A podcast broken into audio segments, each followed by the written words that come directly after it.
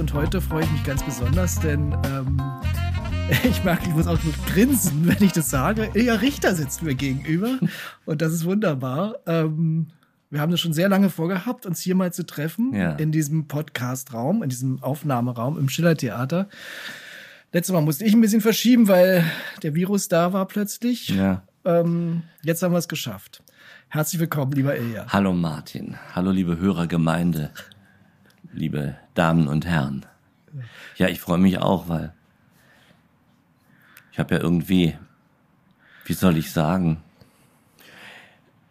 wir sehen uns ja gar nicht so oft, aber wenn wir uns sehen, ist es von einer großen Selbstverständlichkeit. Ja, so geht mir das auch. Das irgendwie stimmt. so ganz Ja, selbstverständlich. ja. Und Also, genau. Es ist für mich tatsächlich auch so, als wärst du schon immer da und ähm, ähm, irgendwie auch immer in meinem Umfeld irgendwo. Und ähm, Das höre ich sehr gerne. Und ich kann auch sagen, äh, das kann ich ruhig verraten, als es mal Meinungsverschiedenheiten gab, das darf ich jetzt ruhig mal sagen, im Zusammenhang so, als der Martin noch gar nicht äh, direkt der Direktor war, sondern eben der Vater noch der Direktor, aber er so langsam äh, peu à peu eben so eingeführt wurde, dass er das, dass er den Laden, sag ich jetzt mal so lasch, übernehmen soll dann bald da, da regte ich mich über ganz bestimmte Dinge auf im Hause, wo dann der Martin das, weiß gar nicht, ob du das noch weißt, denn Martin sagte dann, wo, was, was, was regst du dich eigentlich darüber auf? Das, das geht dich doch eigentlich gar nichts an. Hat es was mit dir zu tun? Haben wir deinen Namen falsch geschrieben? Nein. Äh, äh, Bist du mit der Regie von mir nicht einverstanden? Sag ich, nein, das, sehr einverstanden. Das war Galanacht mit Werner Ah, ja, Schneider. ja. Alles in Ordnung. Ja, aber was ist es? Ja, und dann legte ich los, was mir im Hause aufgefallen war, äh, werbetechnisch, äh, was man hätte machen sollen und nun gelassen hat und so. Und er sagte, und wieso regt dich das so auf? Sag ich, ja, weil ich immer das Gefühl habe, das betrifft mich, weil ich mit dem Haus so verbunden bin. Und wenn man es ganz streng betrachtet, haben wir gar nicht so viele Produktionen gemacht. Wir sind überhaupt nicht so verbunden über so viele Stücke. Im Gegenteil. Aus welchen Gründen auch immer. Aber ich, wenn ich am Kurfürstendamm an eurem Theater, beziehungsweise den zwei Theatern, vorbeikam, das erste, was ich nach einer Reise machte, ein, ein kleines Leben lang, war, da ich an der Bleibtreustraße wohnte, gucken, wie die Fotos sind, gucken, wer mal wieder spielt und nicht erst in die Zeitung gucken, äh, gucken, ob ich zufrieden bin mit, der, mit den Fotos, was ich oft nicht war, und auch nicht mit den Slogans. Also das ist das, was ich darüber zu sagen habe. das ist ja ein Kompliment, weil im Prinzip zeigst du dadurch ja deine riesige Verbundenheit. Ja, also natürlich hat's auch zu tun, dass ich deinen Vater schon kannte, als er ein junger Mann war und dich kenne ich halt auch noch als als Kind.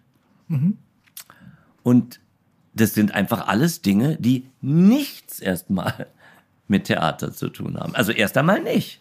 Weil ich, ne, dein Vater äh, ging ein und aus in der kleinen Frühstückspension, die meine Eltern gerade mal 1960, 61 aufgemacht hatten. Dann kam die Mauer und dann blieben komischerweise die Gäste aus. Erst später, ne, war die Mauer ja dann eine Attraktion, aber da hatten sie schon längst die Pension nicht mehr. Ja, da kam ein junger Mann namens Wölfer vorbei und der hatte wohl da eine Liaison mit einer Balletttänzerin. Das interessierte mich sehr als kleiner Junge. Was ist das nun eigentlich? Und äh, ja, und dann natürlich kenne ich auch noch deinen Großvater aus den Tagen, als ich zehn oder elf Jahre, ja, elf Jahre alt war und ihn ja nun sehr oft sah, diesen freundlichen, damals schon auf mich sehr alt wirkenden Herrn. Dabei war er noch gar nicht so alt, aber ne? Wir sind beide elf. weit älter inzwischen wahrscheinlich. Ja, ja, stimmt, natürlich. als er damals. Und äh, das habe ich alles noch in Erinnerung. Und ich kann mich sogar an den Onkel von dir, sprich den Bruder von Hans Wölfer erinnern. Ähm, Siegfried. Siegfried Wölfer, bei dem mich immer irritierte, dass er ein kleines Hitlerbärtchen hat. Nun wusste ich ja von der Familie auch später, damals als kleiner Junge irritierte mich das, dass man da sich, dass man sich da keine Sorgen machen müsse, dass das in irgendeiner Weise ein schlechtes Zeichen wäre. Aber als Kind schon geeicht durch die Erzählungen Ja. zu Hause von den Eltern, die ja nun mal äh, Verfolgte des Naziregimes waren, ist ja nun mal so, habe ich mich immer gewundert, was denn dieser Mann da mit dem kleinen Bärtchen hinter der Bühne zu suchen hat. Weißt du? Ja, das ist mir natürlich, also ich kenne den natürlich auch noch, da war ich aber sehr klein. Ja. Das muss ja dann Theater des Westens gewesen Na sein. klar, da war ich elf. Ja, das haben die ja zusammen gemacht, Siegfried Ja. und Hans Wölfer. Ja. Das Theater des Westens, das muss ja auch um diese Zeit, das muss ja auch Anfang der 60er Jahre dann gewesen sein. Du bist wahrscheinlich klar. später dann dazu gekommen. Oder wann war's? Das war My Fair Lady war 1963. Anfang der 60er. 1963. Also eure Premiere, My Fair Lady, Ja. war doch 1961. 61. Und es, man spielte es zwei Jahre lang und hatte, ne? Oder drei, glaube ich sogar. Also oder richtig drei. lange. Und sah dort, äh, ist ja längst Historie, diese langen Schlangen von, von, von Menschen, die äh, an der Kasse standen. Das kannte man ja bisher nur äh, das hatte man höchstens in London oder New York gesehen und in Berlin doch höchstens oder in Deutschland überhaupt, äh, wenn es sich um die Oper handelt oder um Konzerte. Ne? Lange Gut, Reihen. ich kann da nicht mitreden, ich bin da gerade erst Nee, aber geboren, so aber so kenn man, ich ja, die Bilder kenne ich, aber ja, natürlich. Fotos und Filmen, so ja. lange Schlangen an Konzerthäusern. Ein Maestro spielt oder eine Opernsängerin. Und, und, ähm, und als ich da spielte, war, waren tatsächlich deine, dein Großvater und eben dein Onkel, die Ja, waren da sehr Großonkel.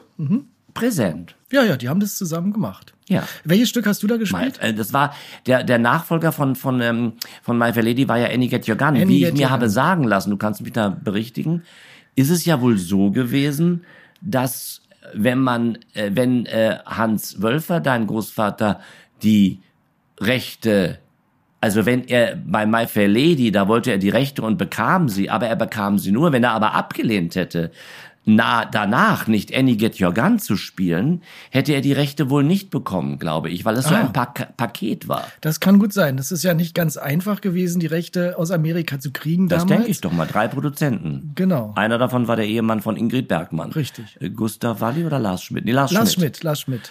Ja, also der, ich glaube, dein Großvater, da musst du noch mal vielleicht deinen Vater fragen, dass ich aber glaube, äh, da nicht ganz falsch zu liegen, ich, kann sein. beziehungsweise richtig, der Opapa musste Annie Get Your Gun rausbringen, wenn er My Fair Lady bekommen wollte. Und Annie Get Your Gun war nun mal ein Western-Musical und lief dann auch prompt zwar gut, aber natürlich nicht so gut wie My Fair Lady, denn was lief dann überhaupt so gut wie My Fair Lady? Na, nichts. Genau, an Annie Got Your Gun kann ich mich noch äh, sogar erinnern. Das weiß ich noch. Irgendwie sehe ich da verschwommene Bilder. Ich muss ja wirklich ziemlich klein noch gewesen sein. Die Platte sehe ich noch vor mir. Heidi Brühl hat gespielt und wie Mhm. Der, hieß der, der Hauptdarsteller? Partner hieß, es war ein unbekannt gebliebener, muss ich jetzt, ohne Ironie sage ich mal, ein unbekannt, unbekannt, ein unbekannt gebliebener Tenor, äh, äh, Bariton, Bariton, Robert Tree, ein Amerikaner, ein sehr gut aussehender Amerikaner. There's no business like show business. Das kam da drin vor. Ja, und Brigitte Mira spielte dort die komische Alte. Und ja, Und du warst ein ich war der Kind. kleine Bruder von, von, ähm, von Annie Oakley und Annie Oakley ist ja eine historische Figur. Sie hatte sich vorgenommen, ähm, mit äh, den Kindern unterwegs, sie hatten keine Eltern mehr, sie hatte sich fest vorgenommen, sich aus der Armut äh, freizuschießen, aber eben nicht als Kriminelle, sage ich dann immer in der kleinen Konferenz, die es bei meinen Lieblingsliedern, die ich ja auch bei euch spiele, Genau. äh, gibt. Da gibt es so eine kleine Konferenz im zweiten Teil, wo ich tatsächlich über Any Get Your Gun erzähle, was ich dazu zu erzählen habe. Ähm, dass ich verliebt in Heidi Brühl war, aber die Chancen standen schlecht. Das war eine sehr ungünstige Konstellation. Sie 21, ich 11. Ich guckte ihr gerade mal in die Nasenlöcher. Und das erzähle ich dann und äh, erzähle aber auch etwas dann über Buffalo Bill. Ich bin eben kein Freund von diesem Hero äh, der Amerikaner, Buffalo Bill, weil er eben ein großer Büffelabschlechter war. Es gibt da auch so einen Satz da drin, äh, Buffalo Bill hat äh, für die Union Pacific, die Eisenbahngesellschaft, mehr Büffel abgeknallt, getötet, ermordet, sag ich jetzt mal, gemordet, äh, mehr ge gemordet, als die Bahnarbeiter je hätten essen können, weil einfach die Kadaver über die Prärie weit, weit über die Prärie verteilt, tot da lagen, einfach aus Lust am, am Schießen. Und äh, dieses Musical, um darauf zurückzukommen, lief gut, aber es lief nicht so gut, weil es ein so amerikanisches Musical ist, Ja, sehr dass zu dem Zeitpunkt ein sehr amerikanisches Musical, gibt es ja heute noch Schwierigkeiten, aber nicht mehr so, eben äh, auch nicht so erfolgversprechend war. Für mich bist du ja so ein, äh, ich habe ja schon gesagt, du warst sozusagen immer da irgendwo und für mich bist du ja so ein richtiger Berliner. Bist du eigentlich auch in Berlin geboren? Ja, ja, in Berlin-Karlshorst. Karlshorst. Dann sind sie geflohen, aber ich bin ja als Baby rübergekommen und meine Sozialisation, wie es immer so schön heißt, ist natürlich das äh, Westberlin, ist Ja. Westberlin, aber geboren bin ich in Karlshorst. Und da haben deine Eltern, hast du eben gesagt, ein, ein, ein Frühstückscafé gehabt? Das Nee, wusste ich- Pension. Pension. Die Pension hieß Pension Janina nach meiner Schwester Janina. Janina ist ja äh, seit Jahrzehnten im, in der Synchronbranche eine äh, sehr gefragte Synchronregisseurin und Synchronbuchschreiberin, war ursprünglich mal eine sehr populäre Synchronsprecherin. Und in Any Get Your Gun war sie sogar mit mir unfreiwillig, denn sie ging nicht gerne auf die Bühne und hat ja auch die Bühne dann bald verlassen. Auch die Disco-Sketche am Anfang, die sie mit mir spielte, das tat sie alles nicht sehr gern. Das war alles sehr erzwungen. Ich, Das macht sie mir unheimlich sympathisch. ja, so geht's und- mir auch. Ja, also du Ich bewundere kennst, die Leute, die auf der Bühne stehen, aber ich selbst muss da nicht unbedingt. ja, und du bist ja auch Vater äh, von Kindern. Äh, ich habe ja nun, äh, kann ja auch zum Beispiel, mein Sohn ist jetzt 20, ich habe alles getan, aber auch wirklich alles, um ihn davon abzuhalten, auf die Bühne zu gehen. Äh, das kann man ja später machen, habe ich immer gesagt, aber ich habe was gegen Kinderarbeit. Naja, auf jeden Fall Janina. Das sagt Ilja Richter, der so früh angefangen Ja, hat. deswegen. Ja, deswegen, genau. Genau deswegen. Ja. Ich spreche nicht darüber bösartig und schimpfe auch nicht auf meine Eltern, aber ich sehe sie kritisch. Ich sehe das Ganze kritisch. Gleichzeitig muss ich aber auch sagen, als Bogen, das ist kritisch, die Kinder auf die Bühne zu schicken und für die Kameras, vor die Kameras, ist nicht gesund, aber in meiner Biografie ist es nun mal so gewesen. Und alles, was ich mache, ob wir uns jetzt hier unterhalten oder ob wir uns, ob wir diese ähm, diese Benefits-Gala vorbereiten, ja, oder diesen Liederabend. Alles ist als Summe eben wie bei jedem Menschen in einer Biografie. Das ist eben die Summe, aus der eben nicht herauszuziehen ist diese diese Kinderdarstellerzeit. Daher kommt eben auch mein Grundgefühl, dass ich keine Maschine bin, also bin ich auch nervös auf einer Premiere und bin aufgeregt. All das, na klar. Aber was ich nicht habe, und ich hoffe, dass ich es auch nicht auf meine alten Tage bekomme, ich habe kein Lampenfieber, wenn man das wörtlich nimmt. Ja. Dieses Lampenfieber, ne? Das ist eine Krankheit. Das ist ja furchtbar. Es ist ja ein Fieber. Ja, ja. Ach, das ist spannend, ja. Aber ich höre da so ein bisschen auch raus, dass diese Zeit, also du bist ja ein, man kann es ja so sagen, du warst ein Kinderstar schon. Ein Bühne, also auf, also auf Berliner Bühnen ja, aber Ja. ein, kein Kinderstar im Sinne von äh, wie Oliver Grimm mit den Heinz-Rühmann-Filmen. Aber nee, ein und du warst auch Kinderstar nicht Heintje im, im, oder, oder sowas, so, nee, also nicht. im Bühnenbereich. Aber doch, man kann schon sagen, also du hast sehr früh angefangen, Ja. ähm, auch. Hörspielen, glaube ich, ne? Bei Wölfers. Ah, okay. Es ist so. Ja, ja.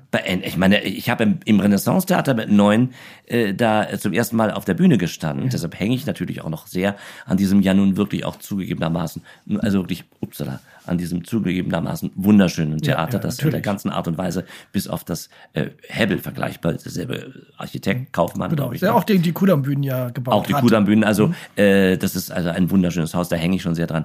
Aber danach habe ich dann, und das ist auch besonders schön jetzt für mich, das so zu sagen, hier sitzen wir nun im Schillertheater. Danach habe ich dann sofort im Schillertheater äh, äh, als kleiner Junge gespielt in Fußgänger der Luft ähm, von UNESCO. Und dann mit Horst Bollmann zum Beispiel, dem ganzen großen Ja, groß- Schillertheaterensemble. großartig, Horst Und dann in der Werkstatt, in den Windeln der Kindheit von Thornton Wilder. Aber dann kam auch ganz schnell dieses Annie Get Your Gun und damit ging ich ja mit äh, als kleiner Junge, mit Janina. Meine Eltern waren ja sehr ehrgeizige Eltern und äh, arm waren wir auch, also verzichteten wir nicht auf die weiß Gott kleine Gage. Ähm, keine Kritik jetzt am Haus, aber es, also Theatergagen für Kinder Ja, zu dem Zeitpunkt. Ähm, äh, und dann habe ich das in München gespielt, Your Gun, und auch nochmal in Hamburg.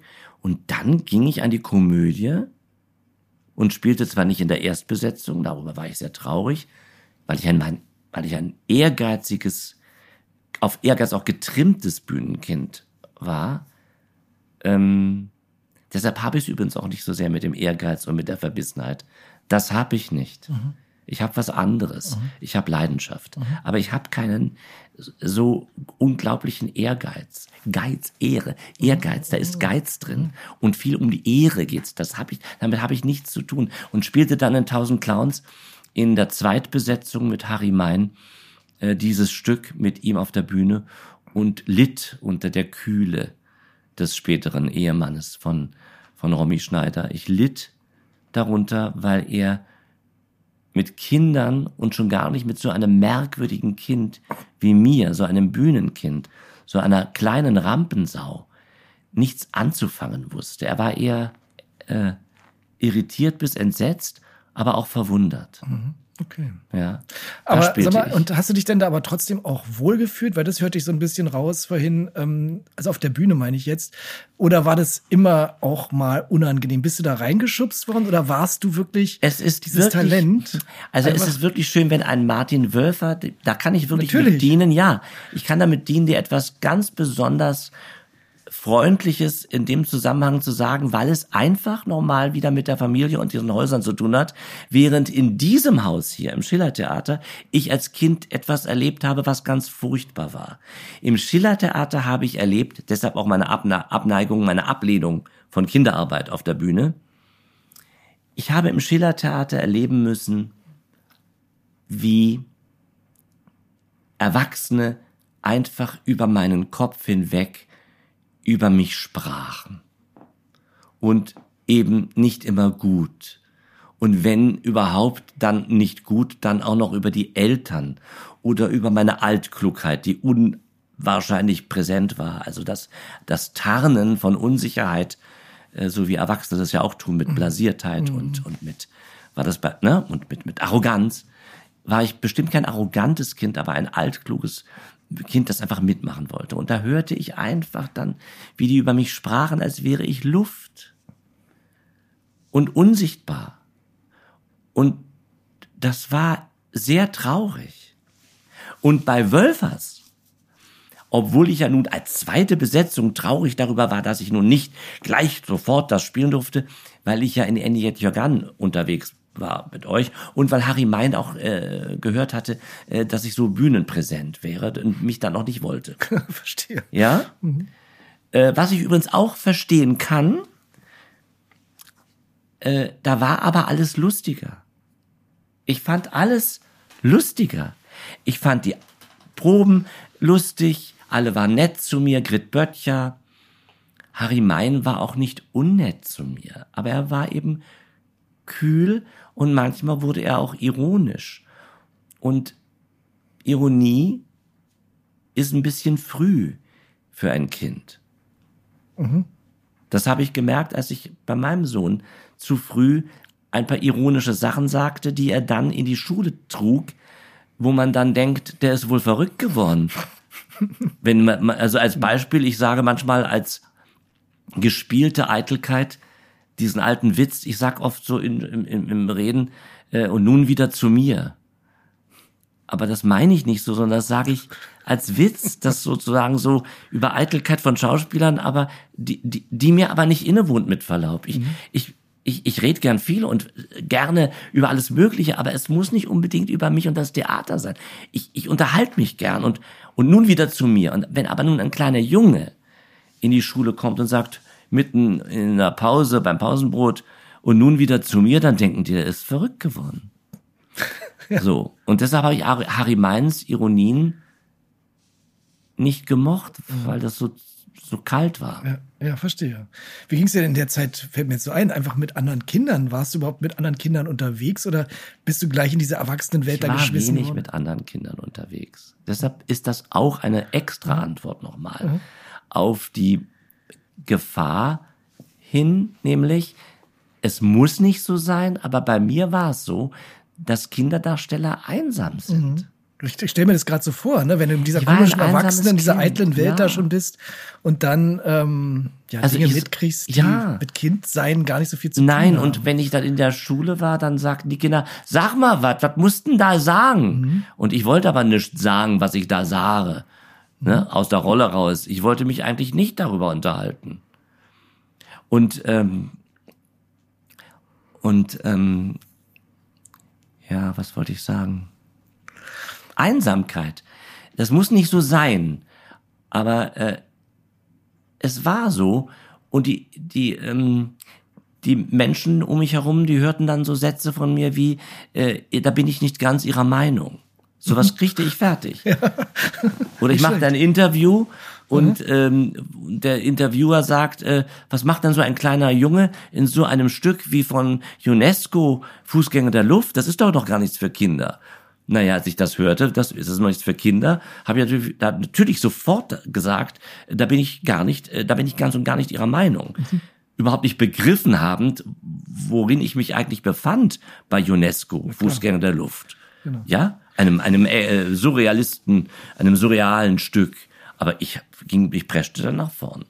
Könnte es sein, dass es, also weil wir haben im Vorgespräch haben wir kurz drüber gesprochen, dass du manchmal äh, Sätze ganz lang ausweitest, damit du das Gefühl kriegst, vielleicht werde ich hier richtig verstanden oder die Angst hast, nicht richtig verstanden zu werden. Kann es auch aus dieser Zeit kommen eventuell? Also es ist ganz toll, dass du sagst, weil das wäre jetzt eigentlich so, als wenn man beim, ich war ja nie beim Psychiater bzw. Psychologen, aber das ist zum Beispiel hat zum Beispiel für mich eine ganz bestimmte Qualität äh, von einer Frage, die ja auf mich zurückgeworfen mich nachdenken lässt darüber. Und das soll's ja wohl auch. Das weiß ich nicht. Das fiel mir jetzt gerade so ein, weil wir eben so. gerade drüber gesprochen ich glaub, haben. Ich glaube, das ist so. Mhm. Ich glaube tatsächlich, das, aber du bringst mich jetzt zum ersten Mal darauf.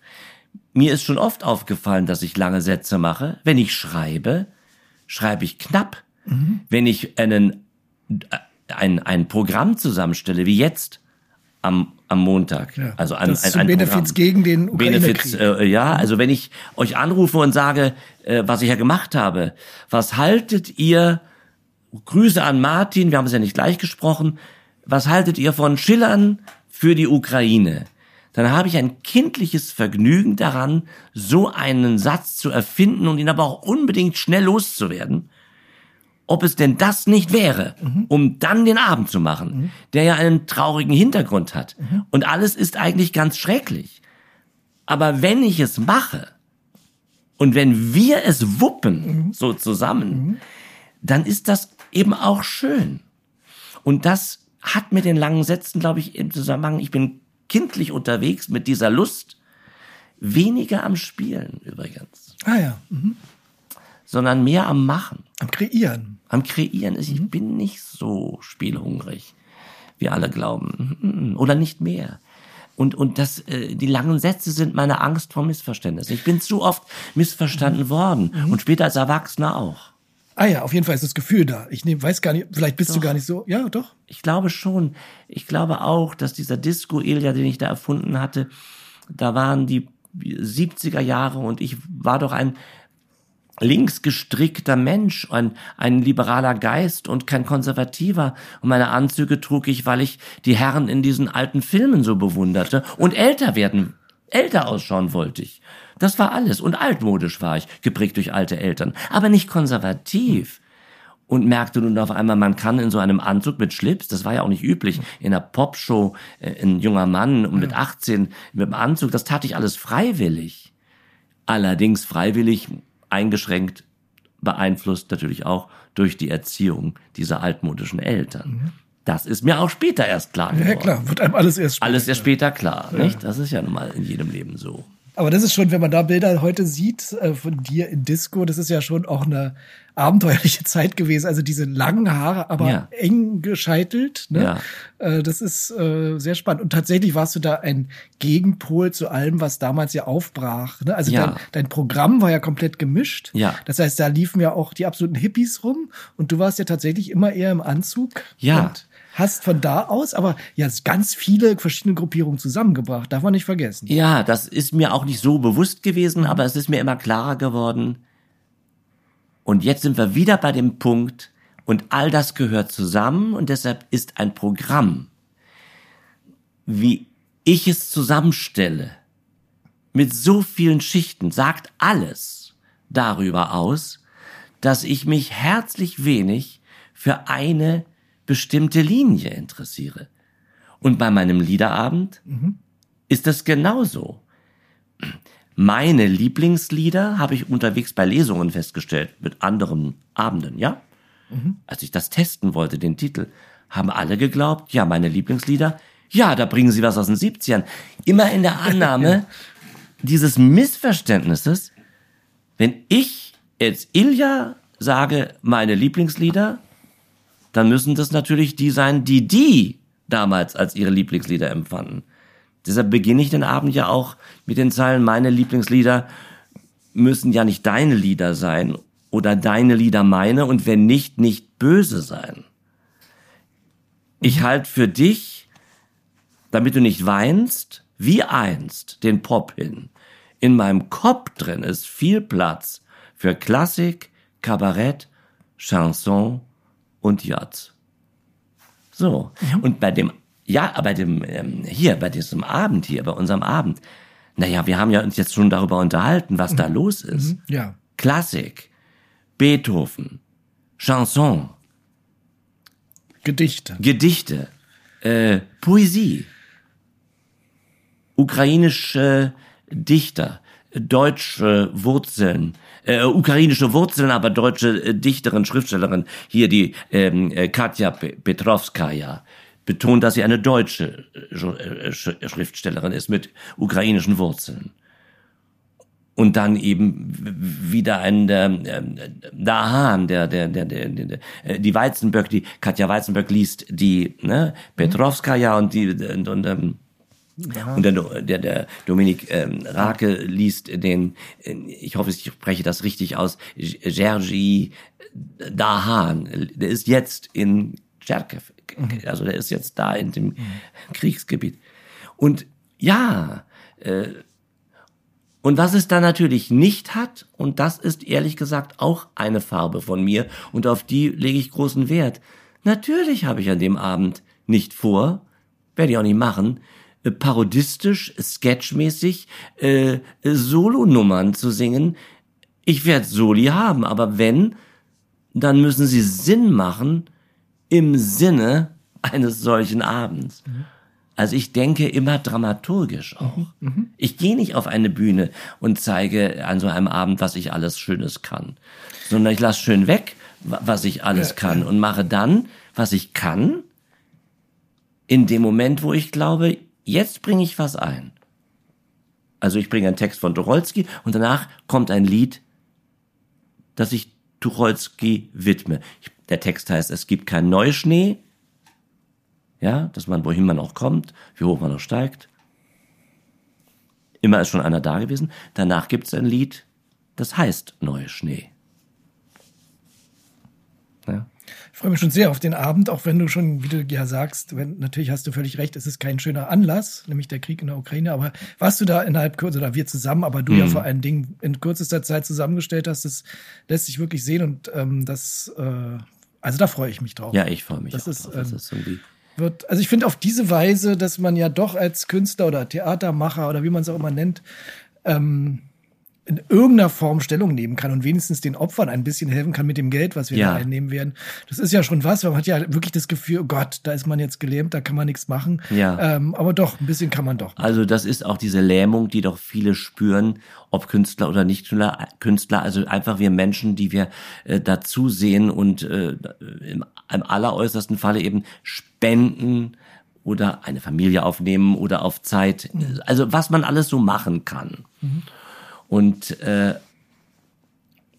das ist ja auch so etwas, dass man sich daran wärmt, dass man zwar weiß, dass dieser mhm. Abend Katastrophen nicht aufhalten kann, aber dass man irgendwie sich gemeinsam daran, daran wärmt. Dass man sagt, wir haben alle Angst. Wir haben mhm. auch, abgesehen mal von der, ähm, von dem Mitleid, ist es ja auch die Angst vor dem Atomkrieg. Na klar. Sowas, also ein Satz mussten wir doch nicht äh, in den Mund nehmen und äh, wenn überhaupt, dann waren wir noch gar nicht, äh, da warst du noch nicht geboren und ich war ein kleines äh, kleiner Junge. Äh, die Atomgefahr zwischen äh, dieses Duell, wie man es nennt, per Telefon zwischen äh, Khrushchev und Kennedy, das war ein ein Duell, das gut endete, weil die Gefahr einer Atombombe, die da äh, im Raum stand, hätte ich jetzt beinahe gesagt, die da äh, ge hätte gezündet werden können. Das stand damals mhm. in den 50ern zur äh, in den Ende, Ende, Ende, Ende, der, Ende der 50er. Ende der 50er, genau. Stand Anfang das zur 60er. Debatte. Mhm. Anfang der 60er. Mhm. Und ich glaube, dass es damals auch erst gar nicht so offiziell war. Das haben wir doch erst alles später erfahren, wie nah wir an einem Atomkrieg waren. Ja. Das wissen wir durch die Historiker und haben es alles später erfahren. Die äh, Situation jetzt ist ja eine viel offensichtlichere. Hier wird ja gedroht mhm. von Putins Seite mit einem Atomschlag. Das ist eine neue, ich, soll ich jetzt wieder dieses Wort sagen, also Qualität. Das ist eine neue Dimension mhm, absolut. des Aussprechens von etwas Undenkbarem, weil er selber ja gesagt hat, mhm. es werden dann Dinge sinngemäß geschehen, die man sich vielleicht gar nicht vorstellen kann. So, so in dem Sinne, nicht? Also genau. Also was wir tun können, ist immerhin äh, immer wieder den, den Finger in die Wunde legen und immer darauf wieder darauf aufmerksam machen und immer wieder auch ein bisschen helfen, wenn ja. den Leuten davon direkt betroffen sind. Ähm, möchte ganz kurz noch mal ein bisschen ja. zurückgehen in ja. unsere Historie, ähm, weil ich kenne dich ja, also wir haben ja doch einige Stücke zusammen gemacht. Ähm, ich kenne dich ja auf der einen Seite als ähm, als sehr akribischer Arbeiter, also sehr genau, wenn auf Proben bist du ja sehr genau, ne? Also es wird alles sehr genau gemacht, dann kannst du dich völlig entfalten. Also du bist immer ein Stückchen frei, immer, aber du bist auch sehr genau in den Gängen und so weiter. An welcher Stelle drehen wir uns um, an welcher Stelle gucken wir uns an und so weiter. Ja. Also so eine Choreografie. Und dann habe ich aber auch mal mit dir erlebt, äh, also für mich eine der Sternstunden in der Komödie. Äh, da hast du in einem Stück gespielt. Äh, Gala Dinner. Gala Dinner. Von Neil Simon. Von ja. Neil Simon, genau. Und der, es war eine Nachmittagsvorstellung und der Kollege Peter Fricke, ich glaube, wir können ihn nennen, weil wir ja. haben oft schon drüber zusammen ja. gelacht äh, hatte diese Vorstellung nicht auf dem Schirm und er trat erst später auf, nach einer halben Stunde etwas. Der Inspizient war gewöhnt, dass er später kommt ja. und nicht am Anfang der Vorstellung da ist. Nur diesmal nahte sein Auftritt und wer war nicht da? Peter Fricke. Und stattdessen bin ich auf die Bühne gegangen, weil ihr auf der Bühne wusstet ja nichts davon. Ihr habt ja ganz normal ein Stück angefangen und ganz ja. normal gespielt. Ja. Und ähm, das war kein Witz, dass ich auf die Bühne gegangen bin. So war mir auch wirklich nicht zumute, weil das ja meine Welt nicht so ist da im Rampenlicht. Und musste leider sagen, dass an der Stelle jetzt der Kollege Fricke auftritt und aber nicht da ist.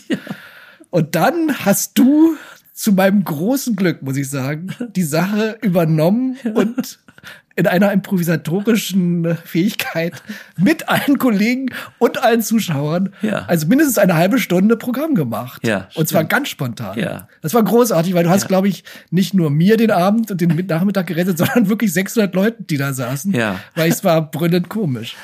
Also Erinnerst du dich doch? Ich ja. denke auch noch sehr gern daran, weil ich glaube, auch damit sagen zu können, dass das, was ich vorhin gesagt habe, im Zusammenhang mit der Summe eines Lebens, sag ich jetzt mal so, mit dem, was man als Kind erlebt hat.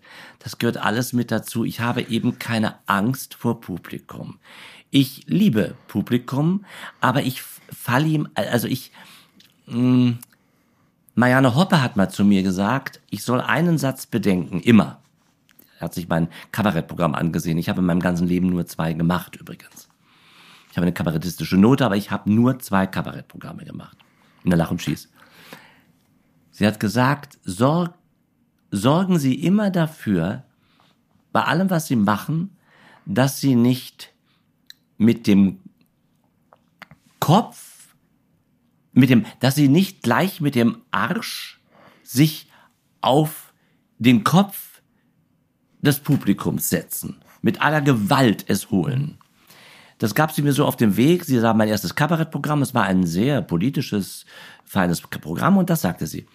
Daraufhin habe ich irgendwann mal einen Schauspieler irritiert bei einer Meinungsverschiedenheit Kaufmann von Venedig, aber es blieb nicht mehr von äh, Kaufmann von Venedig übrig, so eins von diesen Stücken, die man dann Projekt nennt, wo man dann äh, sich fragt, warum haben sie es dann Kaufmann von Venedig genannt? Theater am Turm. Da habe ich dann irgendwann gesagt, ach wissen Sie, dachte an die Hoppe, setzen Sie sich nicht so wie sie sich benehmen mir gegenüber. Setzen sie sich nicht mit ihrem Kopf, äh, setzen sie sich nicht mit ihrem Arsch auf meinen Kopf und reden mir dann ein, das wäre mein neuer Hut. da musste er so lachen, dass die Meinungsverschiedenheit äh, fürs erste Mal erledigt war. Es war ein leichter, abgewandelter Mariano Hoppe-Satz. er gilt aber für mich Gold wert äh, fürs Theaterspielen insgesamt. An dem Nachmittag war ich nur daran interessiert, auf lustige, spaßige Weise das Publikum irgendwie nicht weggehen zu lassen. So unter dem jiddischen Motto, wenn der Kunde erstmal drin ist, man darf ihn nicht mehr rauslassen. Ja, ja lass ihn nicht raus. Gib, mach ihm ein Angebot. mach ihm noch ein Angebot. Aber der Kunde darf den Laden nicht verlassen. ja, also sehe ich das ein bisschen auch. Deshalb habe ich mit dem Publikum, mit den Schauspielern, mit dir also auch nochmal kommuniziert in der Gasse. Du hast gelacht. Ich, das sahen ja. die ja dann um nicht. Und dann da, da lacht er, da, der Direktor. Ich habe das mit alles mit einbezogen. Und das ist eigentlich viel mehr meine Welt, meine Mentalität. Ja. Ja, ich meine Welt, meine klar. Mentalität ist, eigentlich ensemblemäßig. Ich, ich, ich mache gern meinen Quatsch. Ich erinnere mich, die erste Frage, die du gestellt hast, hat heute jemand Geburtstag? Und du hattest Glück, es hatte jemand Geburtstag ja. im Publikum. Ja, also, also Angst vor Publikum, das ist wirklich mir genommen worden als Kind, als ich tatsächlich Angst hatte vor Publikum. Auch ja. deshalb lehne ich Kinderarbeit ja, ab. Denn ich hatte Angst vor Publikum. Waren denn deine, deine Eltern, hast du ja gesagt, waren sehr ehrgeizig, ja, also haben dich da reingeschubst. Sehr. Waren die denn auch Kritiker von dir oder fanden die alles super oder äh, was nein, die Geldeinnahmequelle? Was, ja, was also meine Eltern waren arm und deshalb musste das Geld auch ran und ehrgeizig waren sie auch. Und meine Mutter war eine verhinderte Schauspielerin, auch durch die Nazizeit. Als Jüdin hatte sie nie eine Karriere gemacht. Ich würde aber sagen, dass ich ein typisches Stellvertreter-Karrierekind bin. Denn man kann solche Sachen auch erzählen über Anwälte, über Fleischer, äh, die ihr Geschäft weitergeben äh, und äh, der Sohn will gar nicht Fleischer werden und sieht wiederum, dass da mehrere Haken sind in seinem, in seinem Leben. Und äh, er hängt sich eben nicht auf, er macht weiter. Und der Anwalt und die Ärzte und so weiter. Und äh, die, die Mutter war, die Mama war kritisch im Sinne von, was kommt an, was kommt nicht an, wie hast du das jetzt gesetzt? Ist die Pointe ah, okay. gut gesetzt? Mhm. Das ist jetzt versaut, das war nicht deutlich. So, handwerklich. Und war es gut, hat sie mich gelobt und war es nicht gut, hat sie gesagt, das machen wir jetzt nochmal. Und das war gestern nicht gut. Ich habe das in der Vorstellung gesehen. Sehr streng. Mhm. Begeistert, wenn es dann lief. Ja. Und Papa war naiv begeistert. Der Papa konnte mir das ja nicht so beibringen äh, äh, mit dem Timing und so weiter. Der lause Junge, also nee, also wirklich, der ist ja, also das hast du wieder gut gemacht. Und dann hat er so also Sätze gesagt wie, und dann hat er Gesetze gesagt wie, und das, als ich im Schillertheater so unglücklich war. Ja, fällt mir jetzt gerade ein. Und so traurig war. Und so begeistert so Be Be Beklemmungen hatte. Da hat er gesagt, Ilja, denk darüber, denk daran, wenn du mal erwachsen bist und du wirst ja wohl immer spielen, davon gingen die übrigens immer aus, mhm. nicht? Und so ist es ja auch gekommen. Also, ja? Mhm. Wenn du spielst und es ist ein kleiner Junge auf der Bühne, dann denk daran, was sie mit dir gemacht haben, wie sie sich benommen haben. Übrigens nicht alle. Horst Bollmann und viele andere. Ich habe bezaubernde, ganz bezaubernde Kollegen und Kolleginnen kennengelernt. Das war ja nun nicht ein ganzer Haufen von Kinderfeinden. Nee, ne, muss ich jetzt mal sagen. Ja, Aber es waren welche drunter und es war ganz schrecklich. Und dann sagt er, denk dran, nimm das Kind in Schutz. Und ich hatte dann bald, nee, bald nicht, Jahrzehnte später hatte ich im Düsseldorfer Schauspielhaus die Gelegenheit, als ich das Stück Das Kryptogramm spielte, mit einem kleinen Jungen auf der Bühne, äh, David Mamet, ne, kompliziertes Stück, da hatte ich dann zwei Jungs, äh, zwei Besetzungen. Mhm. Und da habe ich dann ganz praktisch äh, Arbeit geleistet, weil ich wusste, schwieriges Stück. Äh, der eine Junge war der Liebling und der andere war nicht so, der eine sah hübsch aus und der andere nicht so. Das erinnerte mich alles an, an mich ich war nicht so hübsch wie der kleine Michael Nowka, aber ich spürte und wusste, ich bin aber begabter als der. Das wusste ich als Kind. Mhm. Das hört sich jetzt komisch an, aber das wusste ich eben. Ich wusste, der kann das gar nicht so machen mhm. wie ich. Das half mir aber auch nicht weiter. Mhm. Deshalb wurde ich traurig, nur weil ich die Pointe so setzte, dass Harry Mein schon einen Schreck bekam und sagte, Mensch, der setzt ja also die Pointen, das möchte ich gar nicht so. Mhm. Aber das äh, ist es, äh, mhm. dass ich, ähm, da konnte ich dann was zurückgeben mhm. und kann das auch. Und mein Selbst, also meine, meine, meine, mein Gerechtigkeitsfimmel ist eben auch bei der Arbeit sehr zu spüren. Mit mir kann man das nicht machen. Äh, äh, wenn ich, äh, wenn ich irgendwie was sehe, was Manchmal schweige ich wie alle anderen feigen Schauspieler. Ich habe auch in meinem Leben ganz oft geschwiegen und war feige wie die anderen, aber auch nur feige wie die anderen. Ja? Nicht feiger. Nicht feiger. Mhm. Und manchmal aber dann doch was gesagt. Mhm. Und wenn es zu dicke wird, dann, dann sage ich schon was. Und, äh, und in der Arbeit ist es auch so. Also ich bin eher irritiert. Wir hatten ja mal eine Arbeit zusammen und das möchte ich gerne abstrakt halten. Äh, äh, was mir da auffiel, war, dass ich gar nicht mit dem so sehr beschäftigt war, wie es ankommt, mhm. sondern eher mir damit beschäftigt, äh, wie mir mein Gegenüber ins Auge schaut und ob er günstig steht. Mhm. Weil es ungünstig ist, wenn er ungünstig steht. Und mit dem Rücken ist jetzt nicht meine Aufgabe, ist ja deine Aufgabe, aber ich denke dann über sowas nach, weil vielleicht wäre es wichtig, den Blick aufzufangen und der andere sieht im Zuschauerraum, wie ich den anderen angucke. Wenn er aber die Augen des anderen nicht sieht, dann kann ich ja gar nicht spielen, was ich gerade sehe. Mhm. Und das Langweiligste am Theater ist, das habe ich am Boulevard leider oft festgestellt, deshalb langweilte ich mich sehr oft am Boulevard und verließ ihn dann ja auch. Das Langweiligste am Theater und speziell auch am Boulevard anzutreffen, ist der abgerufene Ton. Mhm, das stimmt, ja. Den hat zwar so mancher Schauspieler auch am Staatstheater drauf, das gibt es überall. Aber wenn man en suite spielt und nicht die Aufregung von Ensemble-Schauspielern, die mal das und das, die haben eine große Spannung und die Frechheit setzt ein, die, die falsche Frechheit, die Routine des routinierten Spielers. Und da können wir einige nennen, die ich jetzt nicht nenne, berühmte Namen.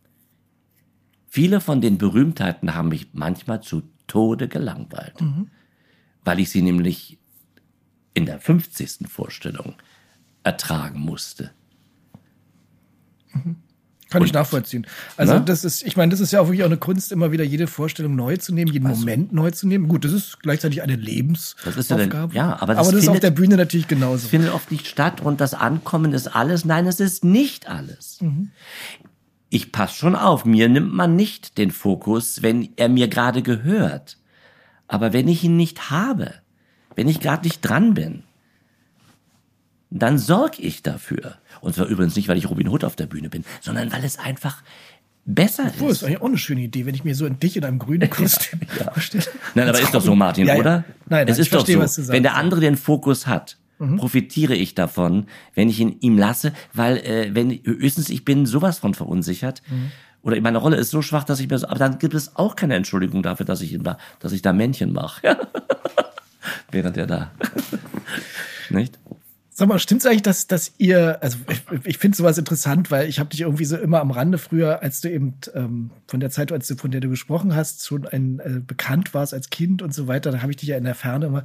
Aber stimmt es, dass ihr im Hotel Bogota eine Weile lang gewohnt habt als Familie nicht, oder ist es ein Gerücht? Nein, ich nicht, aber meine Mutter. Ach, deine Mutter. Das es war später einen, dann erst. Es gibt etwas, ich möchte noch zwei Sachen übrigens sagen, worüber ich äh, so glücklich bin, dass ich es gemacht habe und da kann ich einerseits sagen, eine meiner glücklichsten Arbeiten, das ist zwar merkwürdig, aber du wirst wahrscheinlich psychologisch rausfinden, warum das so ist. Merkwürdigerweise ist eine meiner glücklichsten Arbeiten die gewesen, wo ich nicht zu sehen war, äh, wo ich zum ersten Mal und einzigen Mal einen Film, einen Dokumentarfilm gemacht habe, nämlich über das Hotel Bogota. Ah, ah in dem meine Mutter jahrelang wohnte, anstatt in der 190 Quadratmeter großen Wohnung zu wohnen, in der sie sich aber gruselte, während ich mich davon gemacht hatte und in Bremen Ensemblemitglied war. Und Zadek nun diese Wohnung, äh, weil er die, das Stück Ghetto inszenierte, nun diese Wohnung von uns mietete, weil sie leer stand und Mama gruselte sich. Und dieses Haus ist aber auch ein Nazi-belastetes Haus und so habe ich einen Film gemacht, in dem man mich nur hört Ansonsten sind die anderen da, die wichtigen. Und, äh, und alles ist so geworden in dem Film mit Hannah Gula und Hallerforden und und und ähm, Danny Levy und äh, äh, das ist eben ein Doku-Spielfilm geworden so ein bisschen, mhm. dass ich so glücklich war. Ich trete nur einmal kurz auf und bin zu sehen als Helmut Newton, der Fotograf, weil ich dem so ähnlich äh, sah, mhm. sehe im Alter. Deshalb habe ich mich dann da ganz kurz eingebracht. Ansonsten habe ich es geliebt. Das ist das eine Mal. Und meine Mutter hat dort gewohnt und hatte als Jüdin das Hotel Bogotá betreten, einst in der Nazizeit, als es die Reichskulturkammer war, weil dort ein judenfreundlicher Jurist Dr. Walch saß, von dem sie gesteckt bekommen hatte, nicht von dem Anwalt, sondern von anderen gesteckt bekommen hatte, dass der eventuell aus einer Jüdin eine Arien, Arierin machen könnte mit falschen Papieren. Und in dem Film erlebt man dann äh, in einer Rolle, da durfte übrigens mein Sohn spielen, weil er nämlich dort äh, durfte er spielen, weil er äh, so äh, wunderbar darauf passte. Und ich gesagt habe, da das hier keine Gage gibt, darfst du hier auch spielen. Weil da, wo es keine Gage gibt, kannst du auch spielen. Damit hatte ich schon mal die Barriere ganz hoch mhm. gemacht. Ne? Mhm. Also hat er auch Kindertheater gemacht, wo mhm. wir was zahlten, mhm. dass er dahin mhm. darf. Also ich habe das Theater nicht verhindert, aber kommerziell habe ich es verhindert. Und in Bogota sagt er, dann spielt er, der kleine Junge, wie, wie ein Oskar Matzerath in der Blechtrommel, spielt er den Juristen, der meiner Mutter erklärt, warum er aus einer, das ist ein Zitat, dass, wie, dass er aus einer äh, Halbjüdin eine Vierteljüdin machen könnte, aber aus einer Volljüdin keine Arierin. Das ist ein Zitat von diesem Mann, der ihr dann noch Zigaretten geschenkt hat und sie dann hat gehen lassen. Und ein ganz anderer in diesem Hotel, äh, Quatsch, freudscher Versprecher, in diesem ähm, ähm, in dieser Reichskulturkammer, die dann später ein Hotel wurde, war ja Herr Hinkel und Herr Hinkel war ja die rechte Hand von Goebbels. Und in diesem Film erlebt man auch, wie der Kabaretthistoriker Volker Kühn erzählt, dass Herr Hinkel Besuch empfängt von einer Jüdin und diese Jüdin ist eine Freundin seiner Mutter aus demselben Dorf und sie bittet um Hilfe und kaum, dass die Frau das Büro verlassen hat, sorgt er für die Abholung. Das alles ist in diesem Film drin und ich bin stolz darauf, den Film gemacht zu haben.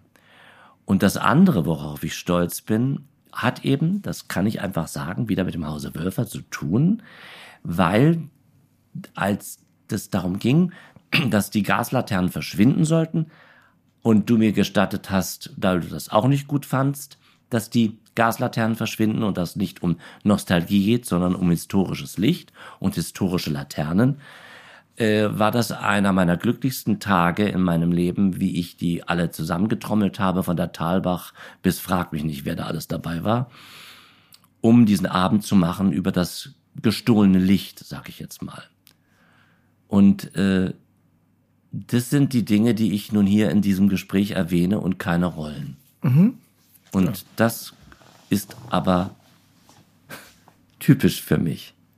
Die Rollen habe ich gespielt, weil es mein Job war und weil ich ihn gern mache und herzensgerne und äh, leidenschaftlich gerne äh, Theater spiele, aber nicht so leidenschaftlich, dass mir beim Erzählen über etwas, was mir wichtig ist, Rollen einfallen. Keine einzige fällt mhm. mir ein, wenn es um das geht, was mir wichtig ist. Ja, ich verstehe. Das eine ist dann vielleicht Beruf, das ja. andere ist Berufung. Ehrlich gesagt, ja. Also das, glaube ich, ist so. Mhm. Und das ist mir auch irgendwie irgendwann klar geworden. Deshalb bin ich eben auch nicht so gerne und so oft mit allzu vielen Schauspielern zusammen. äh, nur auf der Bühne bin ich gern mit ihnen zusammen oder wenn ich eine Benefizveranstaltung durchführe. Ansonsten treffe ich sie lieber nur einzeln. Äh, und wenn das jetzt sehr feindlich klingt, kommt ganz was Selbstkritisches drauf, weil ich nämlich in Gruppen oft im Nachhinein feststellen muss, dass ich genau denselben Scheiß erzählt habe wie sie, nur ich merk's dann noch irgendwo. Du nimmst es dann mit nach Hause. Und nehme es dann mit nach Hause und sage, was war denn das bloß wieder für ein Quatsch? Alles, was du abgelehnt hast an Schauspielern, an Gequatsche, warst du doch selber, da warst du doch selber mitten bei. Das heißt, ich bin nicht frei davon, aber ich scheue mich davor. Und es ist am Ende des Abends auch für mich dann immer so, eigentlich war es doch langweilig. Ein bisschen lustig vielleicht, aber nicht, deshalb so. Mhm. Und deshalb bin ich nicht so viel mit ich war in meinem Leben eigentlich nur mit einem Schauspieler befreundet und das ist Joachim Bliese und der ist gestorben. Mhm. Und nicht mit den großen Matadoren, die du hier als junger Mann und als Kind kennengelernt hast. Und ich als Joachim Liese war ja hier auch im Schillertheater. Ja, Liese. Aber nicht, ich, ja, äh, mit netter war man. Also ich mit auch mit ihm ein sehr feiner Mann ja, oder ein ja. großer Schauspieler, finde ich. Was ist das, ein großer Schauspieler? Für mich war das ein großer Schauspieler. Äh, Junke war mit sich selbst befreundet und unglücklich. Äh, und viele andere äh, hatten dann Schauspielerfreundschaften. Ich habe keine Schauspielerfreundschaften, aber ich, du hörst ja auch raus. Es ist nicht feindlich gemeint. Es ist von meiner Mentalität her, ich, ich, ich bin ein, ein beobachtender Mensch.